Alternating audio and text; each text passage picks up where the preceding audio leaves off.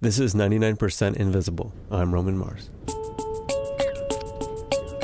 This is the first joke I ever really noticed as a design joke. I like an escalator, man, because an escalator can never break. It can only become stairs. That's Mitch Hedberg. All right.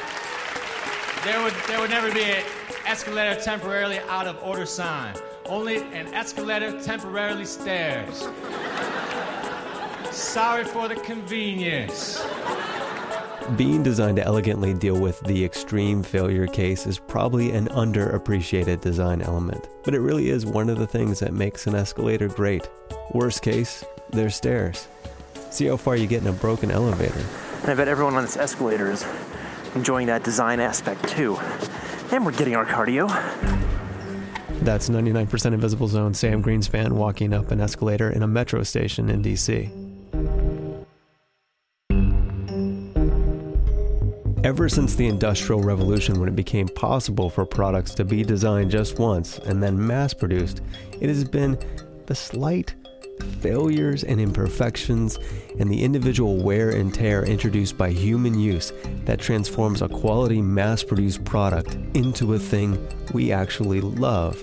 Your worn in blue jeans, your grandmother's iron skillet. The initial design determined its quality, but it's their post manufacturing imperfections that make them comfortable, that make them lovable, that make them yours. If you think a slightly broken escalator can't be lovable, well, maybe you haven't been paying attention. An escalator on a DC Metro platform is like a fine wine. It's better with age and without any industrial lubricant. Sam lives in Baltimore now, but he lived in DC for a few years. He said that this sound came to embody the excitement he felt from living in a city. Yeah, I mean, I grew up in one of Florida's most depressing suburbs. I mean, it's just miles and miles of highways and cul-de-sac. Very nice. Thank you. So when I moved to DC, I took public transit everywhere just because I could. The DC metro system, it's not the best in the world, but it's pretty good. Although a lot of people do lament the poor condition of the metro's escalators. Some are just flat out broken, and then there are some that work but make these crazy noises, which, you know, annoy a lot of people. But for me, I found that a skronking escalator was like this little trumpeter announcing how awesome it was to live in the city. It turns out that someone else loves this sound too. So this is Chris Richards. I'm the pop music critic at the Washington Post. Chris was also in a band called Q and Not U. He wrote a kind of appreciation of the metro escalators for the Post. We're at the Farragut North Metro Station in Washington, D.C., on the north side of L Street and Connecticut Avenue. Chris told me that he had never really noticed the sound that the escalators made until one day when he was on a bit of a free jazz kick. Having my ear trained for those sort of breath on brass kind of sounds. I think maybe turning the corner to come down the escalators one day, I thought, oh, there's a saxophone player playing at the bottom of the metro. But it wasn't that at all. It's just the escalators kind of like wonking and, and screeching away.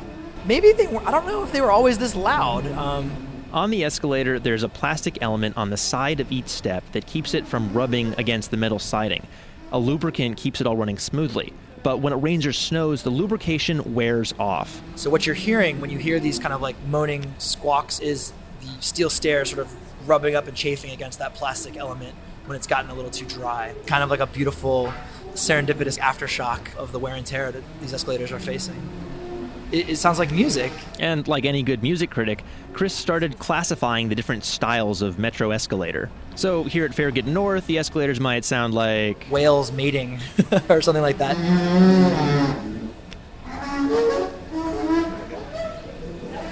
whereas the escalator at U Street Kind of sounded like Indian drone music.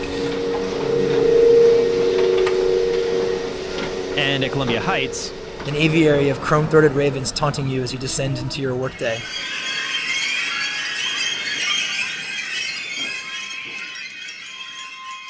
We understand that we could be over romanticizing a skronking and squeaking escalator. you can talk all day about appreciating the ambient soundscape around you and get really into aestheticized ways of listening. Chris Richards was big on this, by the way. But you could also just as easily say, you know, hey, this is all noise. You know, I think it's all really in the ear of the beholder. So Yeah, it is totally understandable that people wouldn't appreciate a screeching escalator. Chris actually told me that when he called up Metro for his story, their PR people didn't believe him. They thought he was writing some big expose about escalator failure. quite the opposite, really. I was trying to say, you know, even though these things are a little bit beat down, this is a wonderful little residual uh, bonus, I guess. My point of view is if you're going to be subjected to some kind of sensory experience of which you have no control every single day, then it's to your benefit. It's, you know, why not try to enjoy something because there's enough things in life to be stressed out about. As much as people complain about what all the sounds that cities make and all the noises that cities make, I think those noises define it and you know really become our environment. The sound can be an irritation or it can be information. Chris got me hoping the escalators never get fixed, except the ones that just straight up don't work. The escalator at the Wheaton stop, it is the longest escalator in the Western Hemisphere. It takes three minutes to ride to the top when it's working.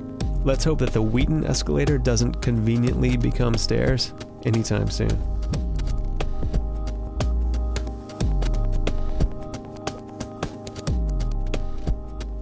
Ninety-nine percent Invisible was produced this week by our intern Sam Greenspan and me, Roman Mars. It was adapted from an episode of Sam's podcast Whisper Cities, a show about overlooked places and the people who find them. Find out more at whispercities.org. This program is made possible with support from Lunar, making a difference with creativity. It's a project of KALW 91.7 local public radio in San Francisco, the American Institute of Architects in San Francisco, and the Center for Architecture and Design.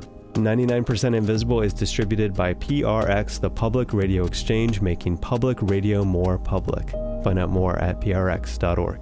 To find out more or keep in touch with us, especially if you want to tell us about your favorite sound, which you know, which you know for a fact is somebody else's noise, go to our website. It's 99percentinvisible.org.